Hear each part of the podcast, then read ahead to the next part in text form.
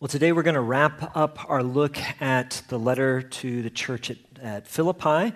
And next week, Keith is going to come and is going to help make it really practical in some, in some ways that I think you'll be very blessed by. And um, I know it's going to be an amazing, amazing time. But here in this passage, we're given a command that I find a little difficult. He says, Do not be anxious about anything. Is anxiety a challenge for anybody besides me here today? Do you have any trouble being anxious?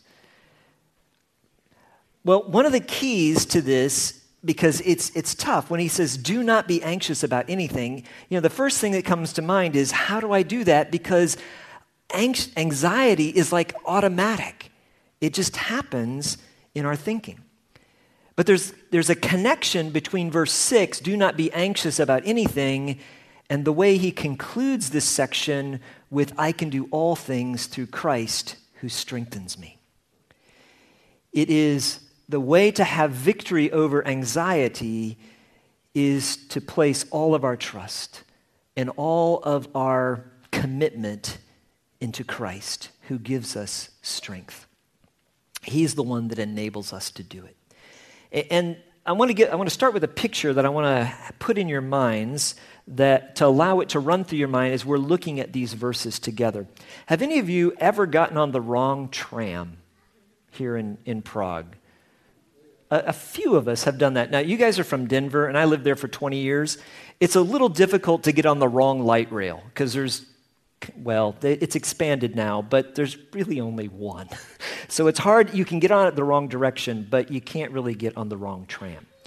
Here in Prague, we have tram stops where there are just multiple trams, and if you're not paying attention, uh, or if you're just a little slow, like I sometimes am mentally, it's easy to get on the wrong tram.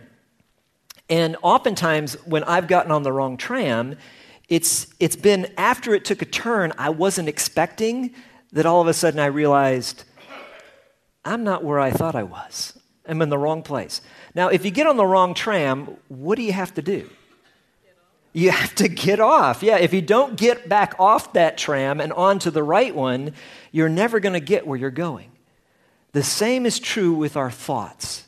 If we think about our thoughts in, in, because those trams, we're not the one driving it, right? It kind of runs on its own track, its own course. And our minds tend to do the same thing. And so we have to choose where we're going to place our minds, and that's what the scripture is, is instructing us to do. God is giving us um, some steps to find peace in our thought life. Now, anxiety is something that is very real and it can be incredibly powerful it can be debilitating.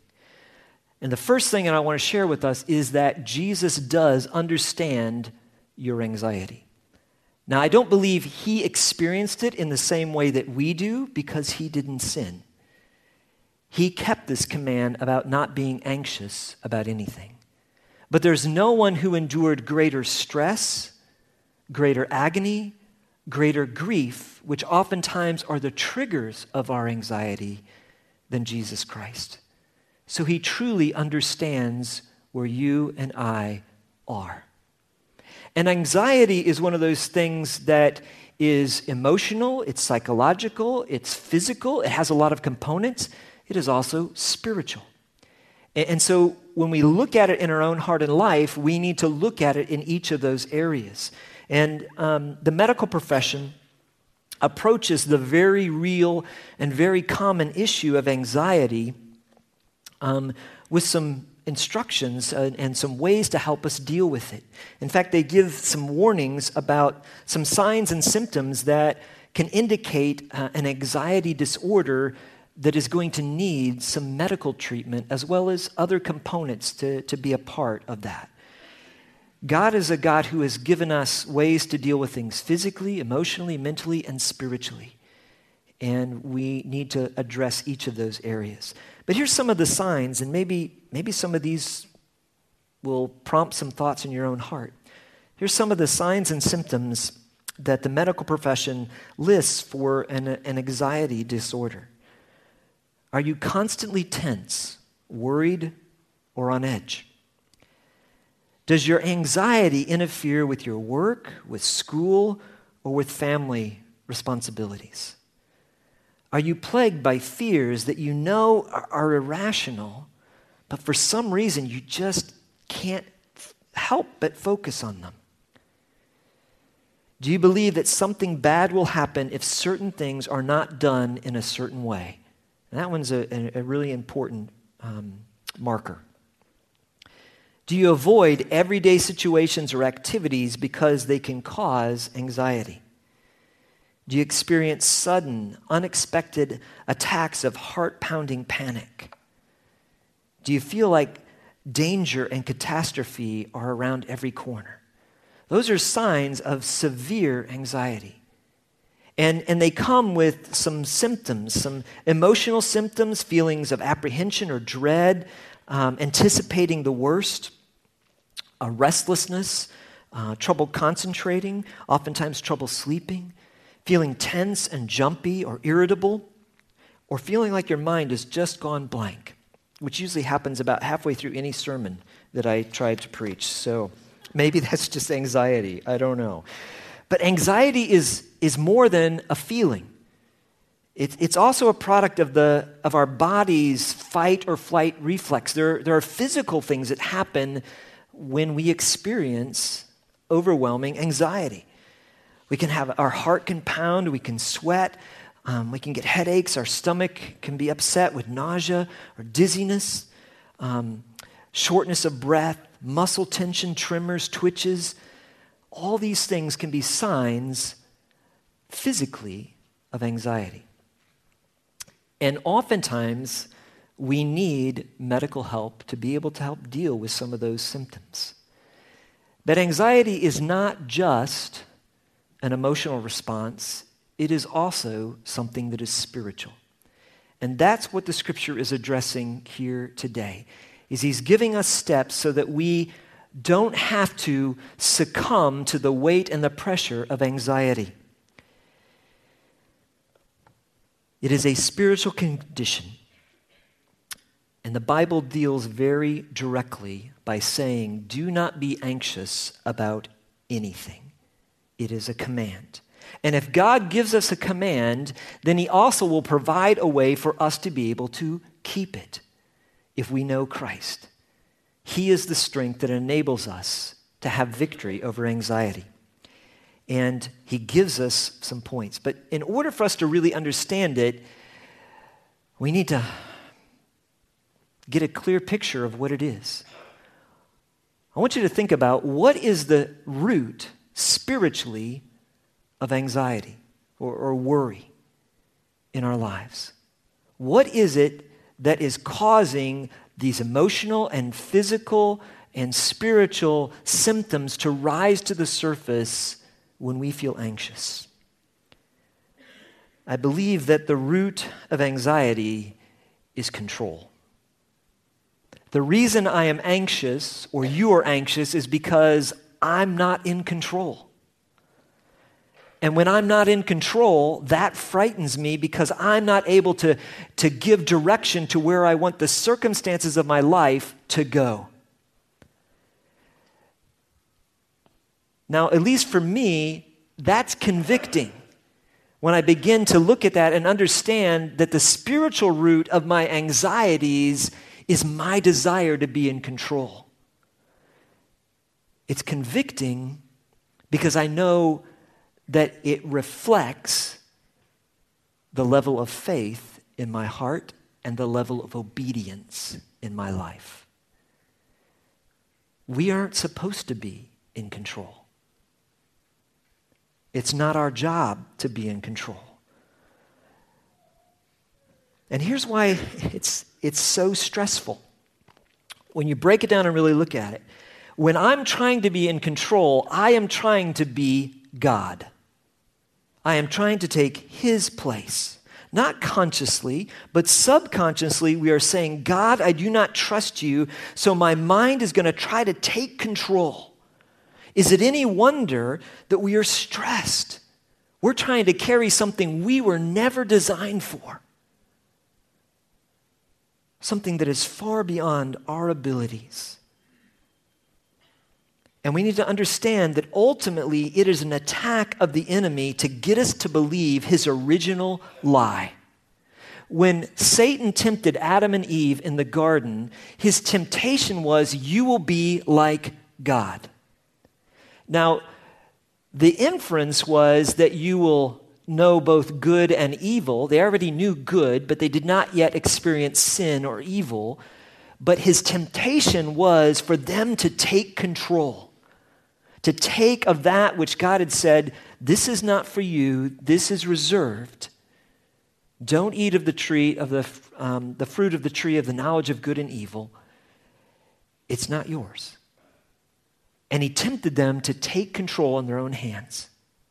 And that's what he's tempting us to do as well, to try to take control. But we need to understand that it is an attack of the enemy and it is often accompanied by our own selfishness and sinfulness wanting to exert control. But we need to remember some very important truths. Only God has the right and the power to control. He is completely independent and he doesn't need any of my help. God also, another component of our anxiety oftentimes is what others do. And what we tend to do and become anxious over is judging one another. But only God has the right to judge all things, to determine standards, and to reject those who are disobedient to those standards. Thirdly, only God deserves all praise, worship, and approval from all that He has created. You see, we are stressed and anxious when we try to take control when we seek to exercise judgment that we have no right to, and when we make life about ourselves and we want um, it to be focused upon us instead of focused upon God. Those are the roots of anxiety from a sin and spiritual standpoint. We must continually surrender control to God and trust His plan and His purpose. We must remember that God alone is judge, and we're not to judge one another. And we must remember that God alone deserves all praise. Now, I told you it's convicting for me, and perhaps it's convicting for you, but that conviction is a good thing because it, if we can expose the spiritual root, then we also have a way to begin to deal with it and ask the Lord to bring change and transformation. I don't have to be anxious. I don't have to feel like I have to be in control. Instead, I can do some things that will enable me to trust God more and more. And as I trust Him, He promises to surround me with His peace, a peace that surpasses all understanding. But here's what happens in our minds Think about something you've been anxious about recently, something that's, that's weighed heavenly, uh, heavily, not heavenly, heavily on your, on your mind or on your heart. And, and, and here's, what, here's what happens. At least this is what happens to me. Since I'm not in control, I feed the fear. With our minds, I begin to chase down every possible outcome of a given situation, um, even though most of those will never happen. I, I chase all of them at once, every conceivable outcome. And the ones that are most frightening, those are the ones I focus on. This is what's going to happen. And it grips me. And, and I begin to feed on the fear. And what happens is, as I feed on the fear, there's a transition that happens where the fear then begins to feed on me. And I begin to worry because I'm not in control. I can't change the outcome of this circumstance. And I'm afraid. Now, it helps to get a clear picture of this word, uh, anxiety, or its synonym, worry. And I'm going to use worry because it, um, it's more than just the medical condition. The worry part is clearly the spiritual sin aspect where I am not trusting God, but I'm choosing to be so focused on it. Now, the word worry is an interesting word. It actually is a, a German word. um, comes from the word vergen. And here's what it means. Here's the picture. In fact, oh, not quite that one. Is there one before it? Go back one slide. Okay, never mind. I thought I had a picture, and oh, never, I, I forgot it. Okay, we're going to get to that one. Here's what it means it literally means to grab by the throat with your teeth and strangle.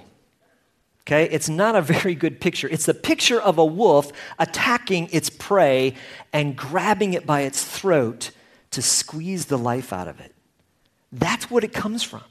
Now, in English, we, we have this, this word, um, uh, this phrase that dates back into the 1600s about a dog worrying a bone. He's attacking it. What happens when, when a dog gets a bone? I don't know. How many of you are dog people? Okay, does that mean the rest of you are cat people? Okay, I don't know. I don't have I have no illustrations for cats. So, okay. What happens when you give this to your dog? What happens when you give this to Baxi? Okay, does he stop? No. Okay, when will he stop chewing this bone? Okay, okay. Yeah, if you give it to him first thing in the morning, he's going to go at it forever and ever and ever. And, and he may eventually put it down because he gets tired same way with, with the dogs that we've had. But usually they're not done until it's gone. And, and that's the picture of worry. Only here's the reality you and I are the bone. We're not the one chewing, we're the one being chewed on by this fear and anxiety in our heart and our life. And it's destructive. That's why God says, do not be anxious. He wants to set us free. He doesn't want our life to be controlled by fear and stress and anxiety. So he gives us some very um, pointed instructions, some steps that we can take so that, um, that we don't feed on fear to the point where it begins to feed on us, but instead we live by faith and find our joy in God. And it all stems from giving control back over to God. And so, here in this passage, in verses 4 through 13, I think there are at least six steps of finding peace with God. And the first one is what our whole series has been about rejoicing, choosing joy. We actively praise God for who He is and what He's already done. Secondly, we are to remember. we remember the Lord is at hand. Thirdly, we're to release our fear to God. Do not be anxious about anything. Fourthly, is a request. We are to pray and petition the God who is in control. And then, fifthly, we have to reset our thinking. We have to choose a different tram, a different track. And then, sixthly, we rest in God's power, His presence, and His character because we can do all things through Christ who strengthens me. Oftentimes, that verse is quoted out of context, but here we see in its context, it's, it's ultimately is about finding, uh, its ultimate meaning is about finding contentment, finding peace, and victory over, um, over anxiety in our life. So let's look at this first one rejoice. Um, and we've looked at this a, a, a, fair amount, so I'm not going to spend too much time on it, but it, it means to choose joy and to actively praise God for who He is and what He's already done. And, and here's one of the things I was thinking about recently that I thought was really powerful. Do you realize that rejoicing is the one thing you and I do that defies the second law of thermodynamics? And some of you are going, What's the second law of thermodynamics?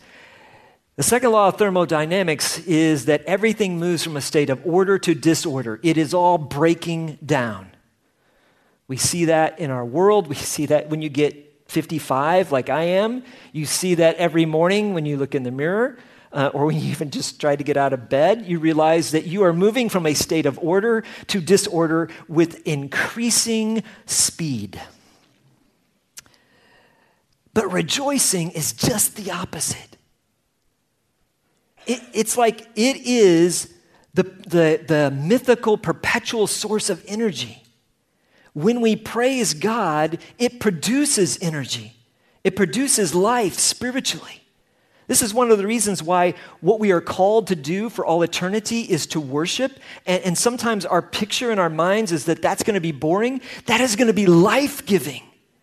It's not, you know, uh, sitting on a cloud with a, with a harp or, or whatever that sometimes the pictures we have from, from the media. It's about life giving energy that's pointed towards God and from God and it produces more and more energy. Here in this passage, as we look at it, rejoicing protects us from false teaching. Rejoicing remembers our true citizenship is in heaven, no matter what the circumstances that are going on in our world. Rejoicing eliminate, eliminates the competition of, of political strife and disagreement. Rejoicing makes, makes us more and more like Jesus because we're able to take hold of what He took hold of us for, to make Him our, our own because He's made us His own.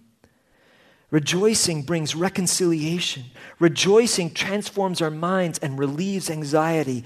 And rejoicing is something that when we're done, he says, and again I say, rejoice. Keep doing it because it will transform it. If we skip every other step in our steps to peace with God, don't skip this one. Because praising God, rejoicing over who He is and what He has already done is life giving. And it is always the right response. Well, secondly, if we continue in the, in the verse, we look in verse 5, it says, The Lord is at hand. Do not be anxious about anything, but in everything by prayer and petition with thanksgiving, let your requests be made known to God. Now, in all fairness, we need to understand that the Lord is at hand is part of this sentence do not be anxious about anything. They have to go together. In order for us to not be anxious, we have to remember that the Lord is with us. God, who is in control, is right here, right with you, right now. And He not only is with us, but if you've trusted Jesus Christ as your Savior and Lord, He is for you remembering that truth in and of itself begins to relieve some of the weight of anxiety. Because we're beginning to transfer the ownership of it to the one who is in control. We're remembering he's with us. God promises to give us peace when we recognize him for who he truly is absolute, all authority God. And he sets a protective perimeter around our souls, around our hearts, and around our minds with his presence when we remember that he is at hand. Thirdly, though, we're to release our fear to God. Do not be anxious about anything. In order to do that, we have to intentionally trust God and give him control of the circumstance we're concerned about. We're not in control. And ultimately, that is a good thing because we don't have the power to change anything except for ourselves. And even that, we need God's power to enable. We must choose to release the illusion of control from our hands and place it firmly where it belongs in God's. We choose how we're going to respond to anxiety. Charles Swindoll has some, some wise words for us in his book, Strengthening Your Grip. He said, Words can never adequately, adequately convey the incredible impact of our attitude towards life. The longer I live, the more convinced I become that life is 10% what happens to us and 90% of how we respond to it. I believe the single most significant decision I can make on a day to day basis is the choice of my attitude. It is more important than my past, than my education, my bankroll, my success or failures, fame or pain, or what other people think of me or say about me, or my circumstances or my position. Attitude keeps me going or cripples my progress. It fuels my fire or it assaults my hope. And when my attitude is right, there is no barrier too high, no valley too deep, no dream too extreme, no challenge too great for me. Why? because I can do all things through Christ who strengthens me. So, what we do have control of is choosing what we're going to do in our response to our circumstances. Whether we're going to choose to worry and have anxiety, or whether we're going to choose to trust God who is good and who has promised that all things work together for good to those who love him and are called according to his purpose. That doesn't mean that all things are good or all things are pleasant. Bad things happen, really bad things happen to believers, to those who are faithful, those who are obedient. There is all kinds of injustices. We do injustices to one another. It doesn't prevent those from happening, but God promises that when we place our trust in Him, instead of trying to have control over it in our own anxiety, He will make it something that is for His glory and ultimately for our good, even if we can't quite see what that looks like. So we have to choose. Are we going to give control to God, or are we going to try to hang on to it? And He gives us some ways to do that. That's the next part. It's the request that we make. We release control and say, Lord, I have been on this tram of thinking and I need to change. I've been trying to control this in my thoughts. I've been so focused on it and I'm giving it back to you because you are the only one who can do something about it. And then we begin to make our requests. He tells us that we are to, to both, both pray and offer petition or supplication in the ESV version with thanksgiving. And they're, they're slightly different things. Prayer itself is intentionally entering into God's presence. Prayer is not asking for something, prayer is going to God Himself. Does that make sense? It's an atmosphere where He's there. It's intentionally saying, Lord, I am coming into your presence. And what my intention is, is that I'm going to leave this burden I've been carrying in your presence and not pick it back up on my way back out. I'm coming into your presence. This is God's cure for our anxiety. We are troubled about many things. We can be troubled about our work, our family, our f- future. We can be troubled about finances, our purpose, our happiness. But God invites you to place your requests about these things before Him. And the promise is, of the verse is that the peace of God will keep your heart and mind through Christ Jesus. Now, it's interesting that it, the verse doesn't say that we necessarily will receive what we ask for. Sometimes we take, we go and we make a request of God and we say, Lord, I'm really worried about this, I'm concerned about this, and, and I'm giving it to you. Would you do this? And that's not what he does. But that's not what he promises. He promises if we let him hold it, he will work it out in a way that is for his honor and for our good. But we have to trust him. You see, ultimately, this is the one place where we can exercise faith in an incredible way. How we choose to respond to the stresses and, and strains upon our life is an opportunity for faith. When we look through the scriptures and we look at the story after story of individuals, the ones that we celebrate are the ones whose life was totally out of control and yet totally trusted God. We think of Joseph who is sold into slavery by his brothers. And then, as he begins to be faithful, another hit comes, and um, he's serving faithfully in um, Potiphar's court. And Potiphar's wife makes a pass at him, and he, he does the right thing. He flees and runs away and ends up in prison. You know, bad situation got even worse. But he took that back to the Lord and spends time again in prison because where God ultimately was taking him was something far greater. And that's why at the end of it, he's able to look back and say to his brothers, What you meant for evil, God meant for good. You see, that's the response of faith. He had every reason to feel incredible amount of stress and anxiety. Everything in his world had been turned upside down. But God, who is good, had a good plan, a redeeming plan for him, and he does for you and I as well. He doesn't promise that he will give us our request. He promises he will give us himself and his peace.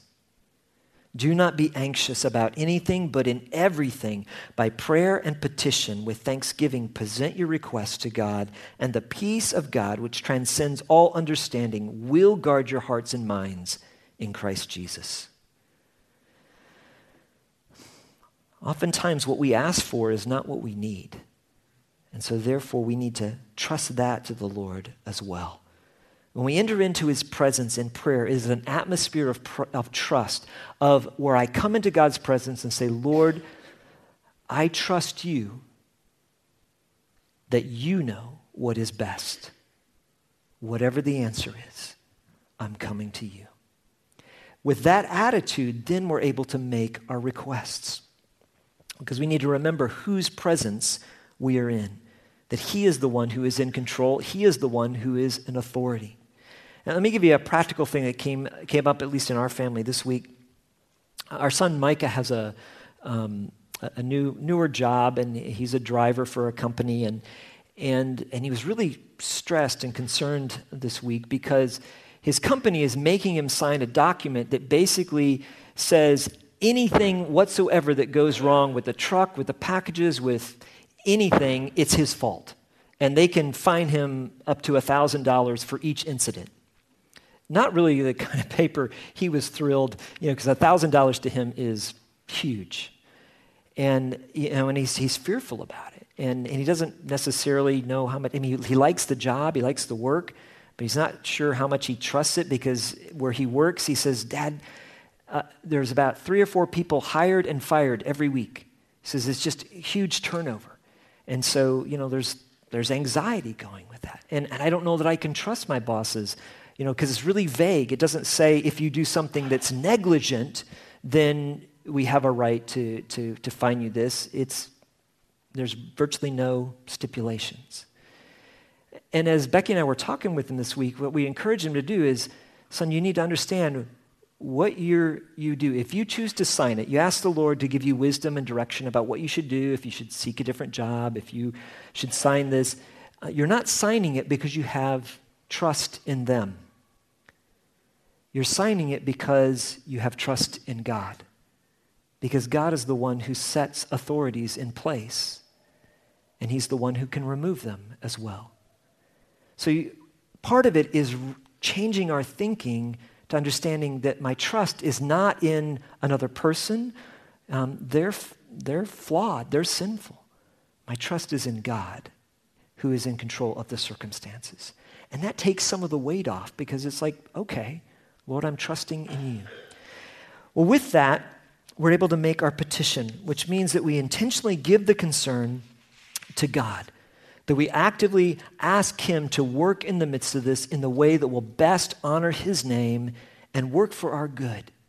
Even if that good isn't what we want, if it produces in us a greater likeness to Christ, isn't it worth it? If it enables greater spiritual fruit, if it works in a way so that other people come to know Jesus Christ as Savior and Lord, that's what we want. That's what I want. We ask Him to carry it and trust that He really does work all things together for good to those who love Him and are called according to His purpose.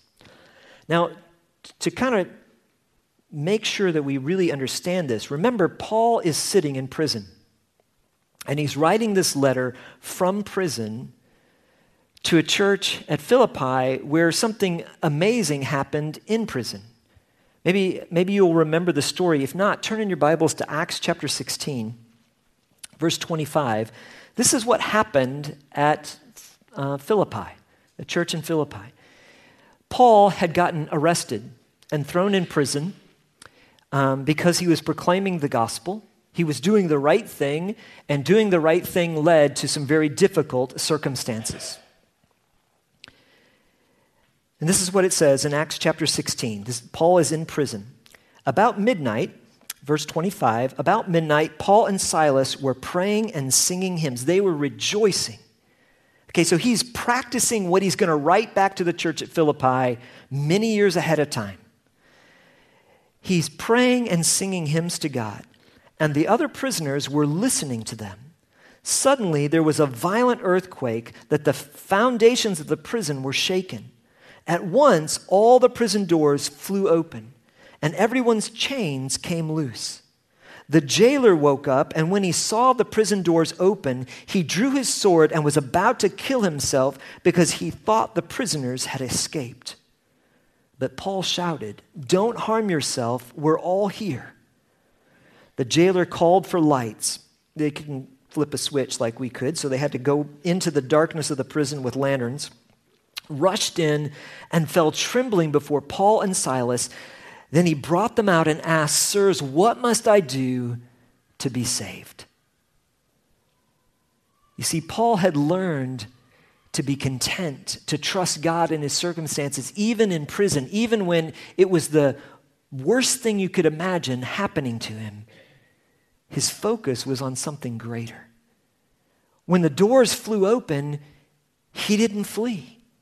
He knew that God had a purpose. The, he, he was listening to the Holy Spirit. It wasn't telling him to, to run, it was telling him to wait.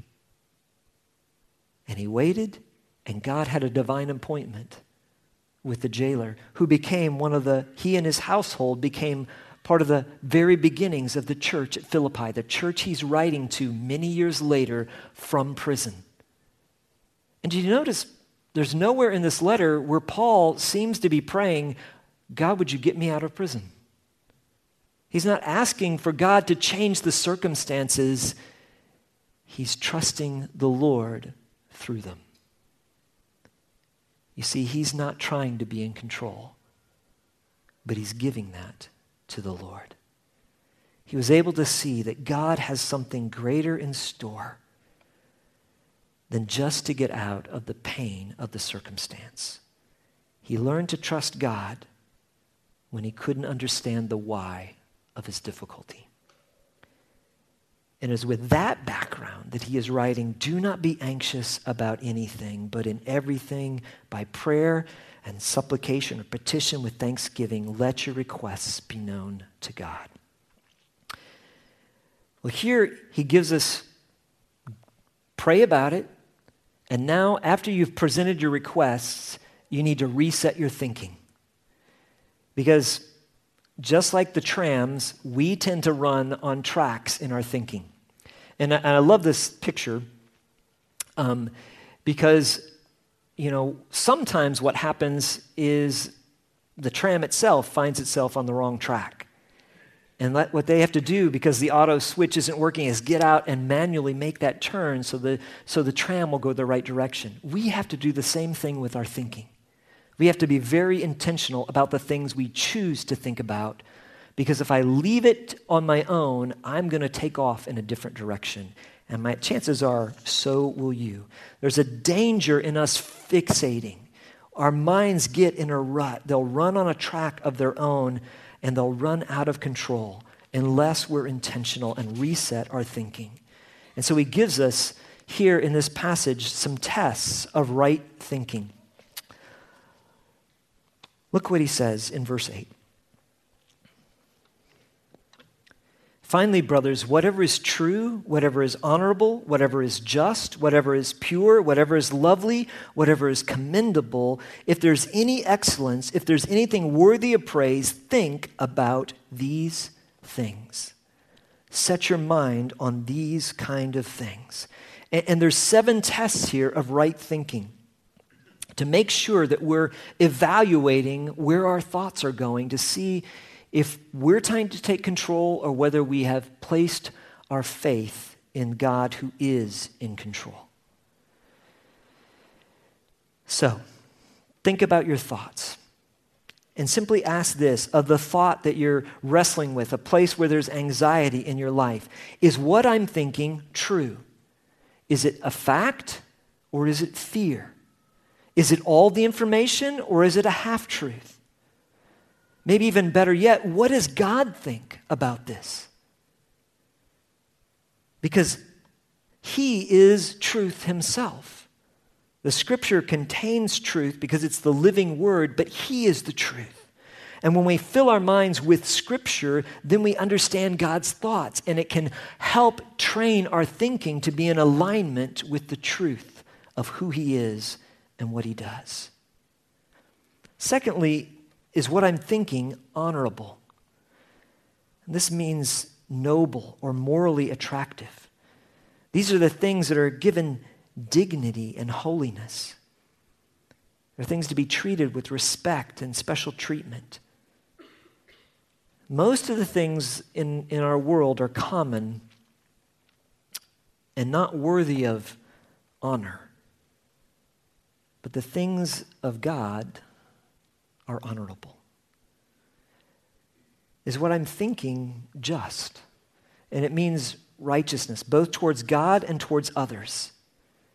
And one of the questions that I, that I try to ask myself when I eventually get to the point where the Lord brings conviction on my heart to think and examine my thinking is how would I feel if I was under the same condemnation or judgment I'm placing on others? That's the justice. Am I reflecting Him correctly? The next test is what I'm thinking pure. Our minds are to be centered on things that are unpolluted untainted by the world. I mean, think about it. How many of you would drink water if it had just 1% radioactive waste in it?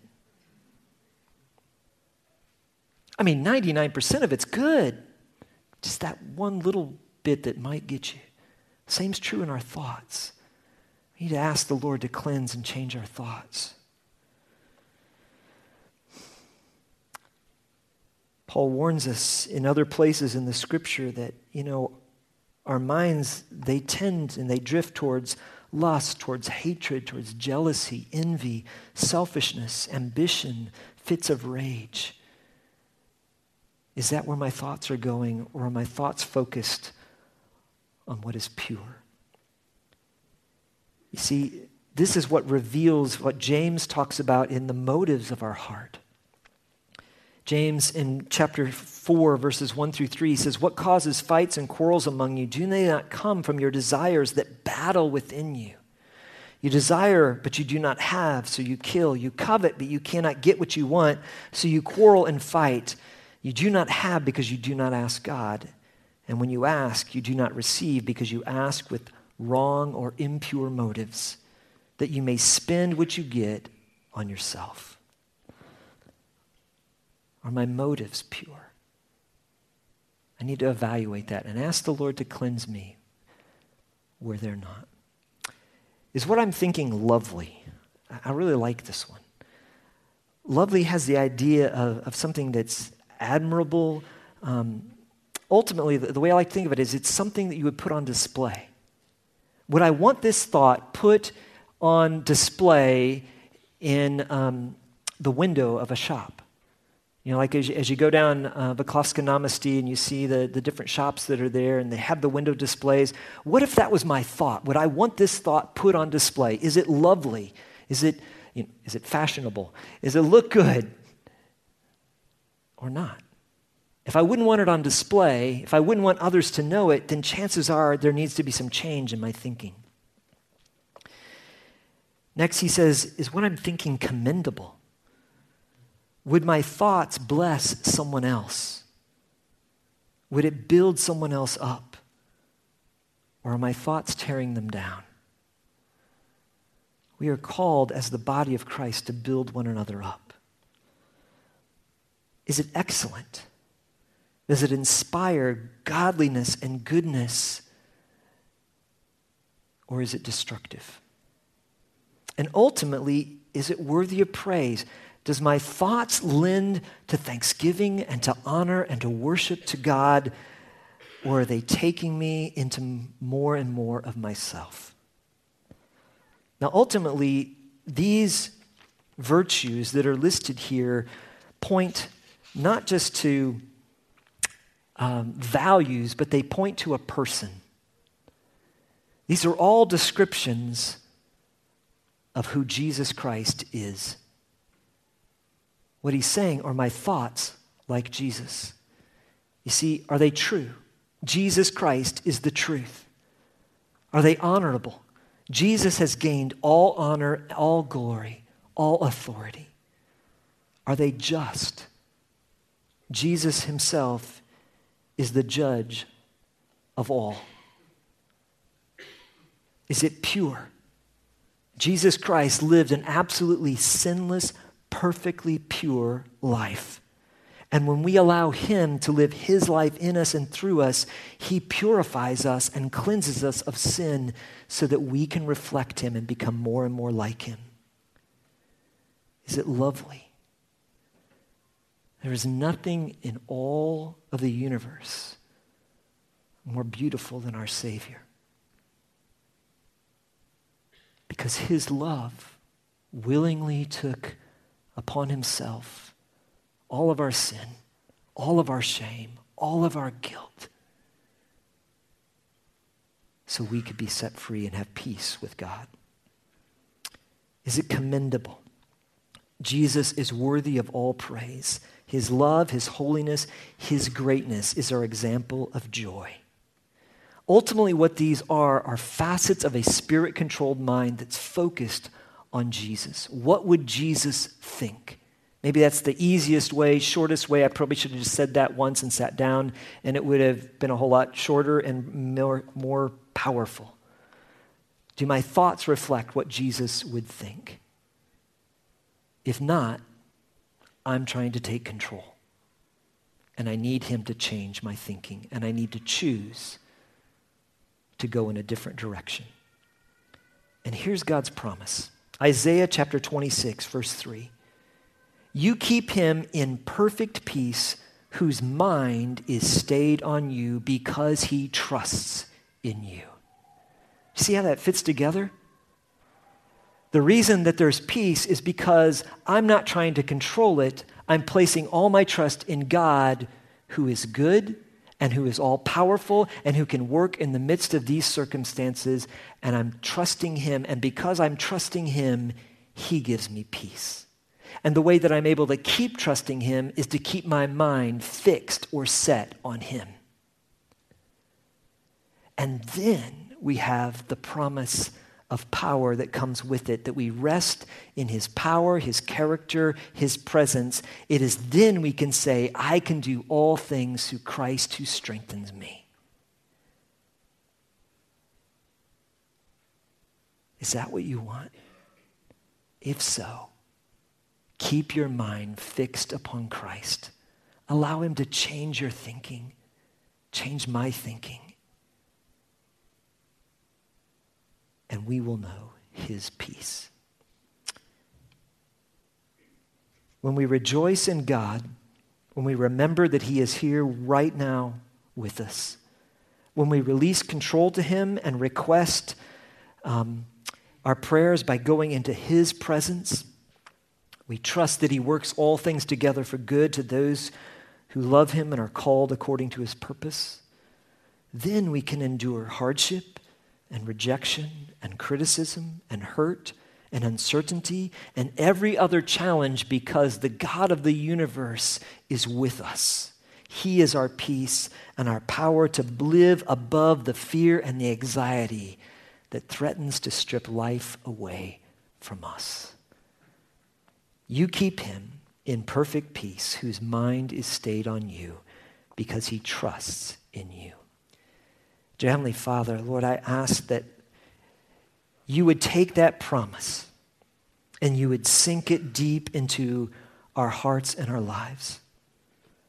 Holy Spirit, I ask that you would examine our thoughts, starting with my own.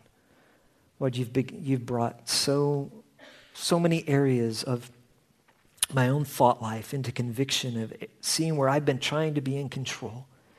And Lord, I just confess that and release that back to you. And I, I pray that for my brothers and sisters in this room as well. Lord, that today will be a day where you transform our thinking to where we're not consumed by fear, we're not captured by worry. But Lord, we're able to trust in you because you are a God who has already proven that you are all powerful and you are all good. Help us to fix our minds on you, to change our thought patterns, to examine our thoughts, Lord, and, and see what is of self, what is of our own desire to control, and Lord, what is being released into you and living by faith. Change us, we pray.